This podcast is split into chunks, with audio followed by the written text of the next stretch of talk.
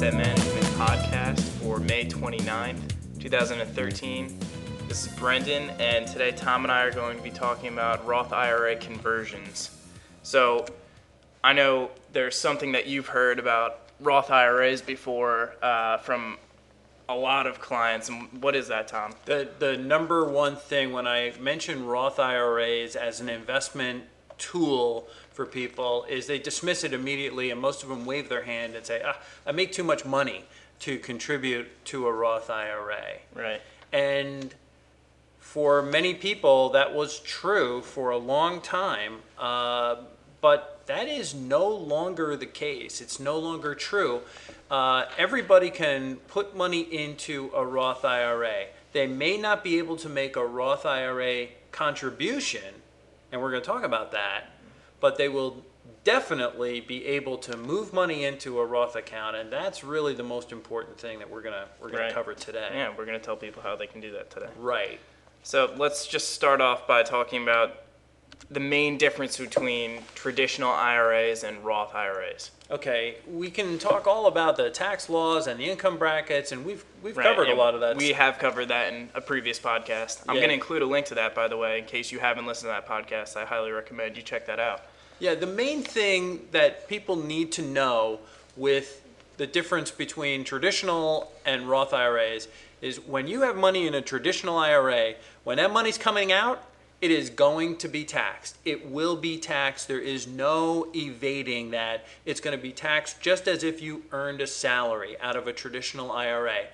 With a Roth IRA, you're not going to have taxes upon distribution. Now, of course, you know, you may do something where you take money out of a, a Roth IRA the wrong way and without advice, and you could wind up paying some taxes on it. But the main thing to know traditional IRA, you're going to get taxed on that distribution. Roth IRA, you are not going to be taxed when you make the distribution. Right. So people getting taxed on their traditional IRAs is probably a deterrent for them to contribute to them or to even have them, right? Yeah, you're right. Uh, You know, uh, the the traditional IRAs were created in the uh, late 1970s, and for a few years there in the early 80s, these turned out to be terrific investment tools. In fact, I was a rookie broker at the time, and it was the easiest way to open new accounts. I was in a training program. I had to open a certain number of accounts, and I can tell you that most of them were IRAs because it was easy, especially in March or April when people were getting their taxes done. Their accountants telling them, "Hey, don't forget to put two grand into an IRA, and you'll get your tax break for doing that." So there's not only an, a long-term incentive to save money, but there's a short-term incentive. Hey, you're going to get a break on your taxes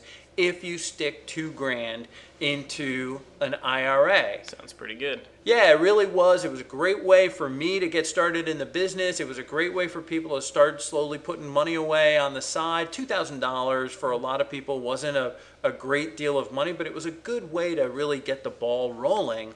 And uh, like all good things, Congress decided after a few years, uh, we're, we're going to kill it.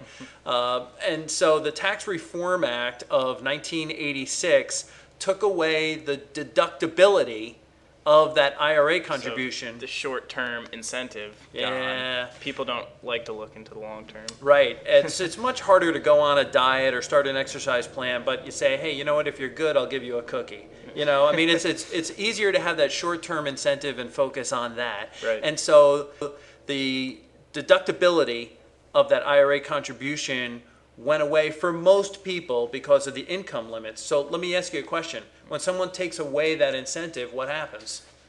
Probably stop Yeah. doing whatever you know you were telling them to do. Yeah, and No most more incentive, no yeah, motivation. Exactly. Most people just stopped contributing to these IRAs. So I know we're going to talk about Roth conversions, but I wanted to bring up the fact that most people stopped contributing to a deductible IRA.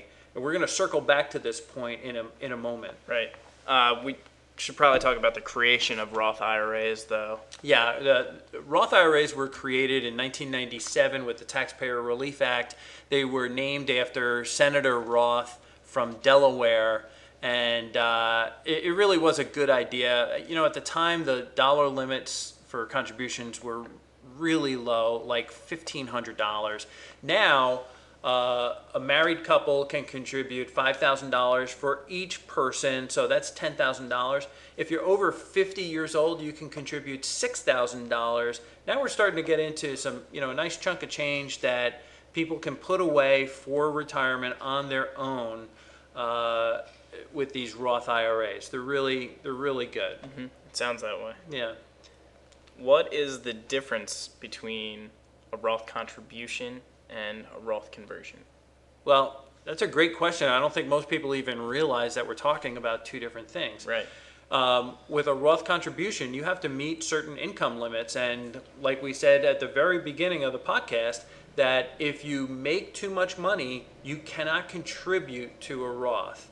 However, since 2010, for the last three years, every single person can convert an old IRA into a Roth. And I think that's something that a lot of people really need to take a look at because, like we mentioned a few slides ago, if you have money in a retirement account, if it's in a traditional IRA, when it comes out, it's going to be taxed.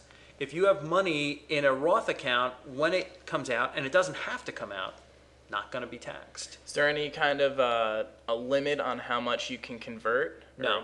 No. If you have a- nothing like that. If you're Mitt Romney and you've got three billion dollars in an IRA, you, could convert do it all. You could do a Roth conversion. Yeah. Sounds pretty good. Yeah. So So do you want to go over step by step how these backdoor Roth uh, conversions work? Yeah, let's talk about that. So, the first thing you need to do is remember most people still are able or eligible to contribute to a Roth to a uh, traditional IRA. They just won't get that tax break. So, the first step is contribute to a traditional IRA. It's not going to be deductible, and it probably hasn't been for a long time for most individuals, but do it. Put the money into a traditional IRA immediately then elect to do a Roth conversion. And what it basically says is, hey, I'm taking money that's in this traditional IRA and we're going to flip it into a Roth IRA. Now, you are responsible for the for the difference. You're going to be taxed on the difference between the value of the traditional IRA and the amount that you convert into a Roth. So if you do it on the same day, there is no gain. Right. It's perfect. Right, so you're not going to have any taxes due. So uh, put money into a traditional IRA.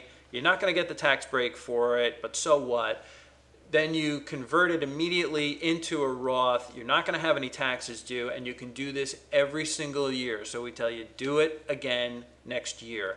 And by doing that, you now have this loophole where it doesn't matter what your income is, you've now successfully moved money into a Roth IRA. It's a very, very big deal. Definitely is. Yeah. Now, there's just one uh, kind of holdup that might affect, you know, a small amount of people. It's called the pro rata rule. Yeah, Is that right? I'm, I'm glad you brought this up because we mentioned something earlier on, uh, just a few slides ago. The, the pro rata rule basically uh, says if you're going to do a Roth conversion and you've got older IRAs where you were making deductible contributions, so think about this.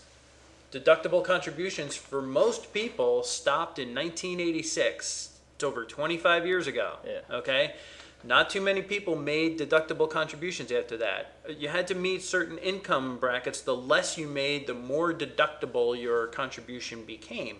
So, what the pro rata rule says is this hey, if you're going to be doing a Roth conversion, you need to know that any money you had stashed away in an old traditional deductible IRA has to be included in that calculation when you do your Roth conversion. Okay.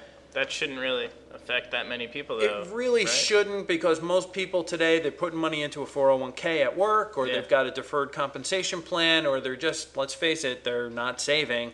Uh, this is a really this Roth conversion provides a great way for people. Doesn't matter if you're in a 401k at work or or have a retirement plan. Doesn't matter.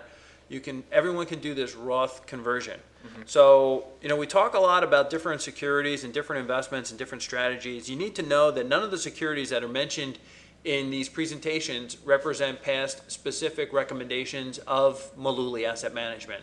And this presentation is not a recommendation to buy or to sell any securities that we bring up during the course of the conversation. But more importantly, if you're relying on a podcast for investment advice, we think you might be making a big mistake.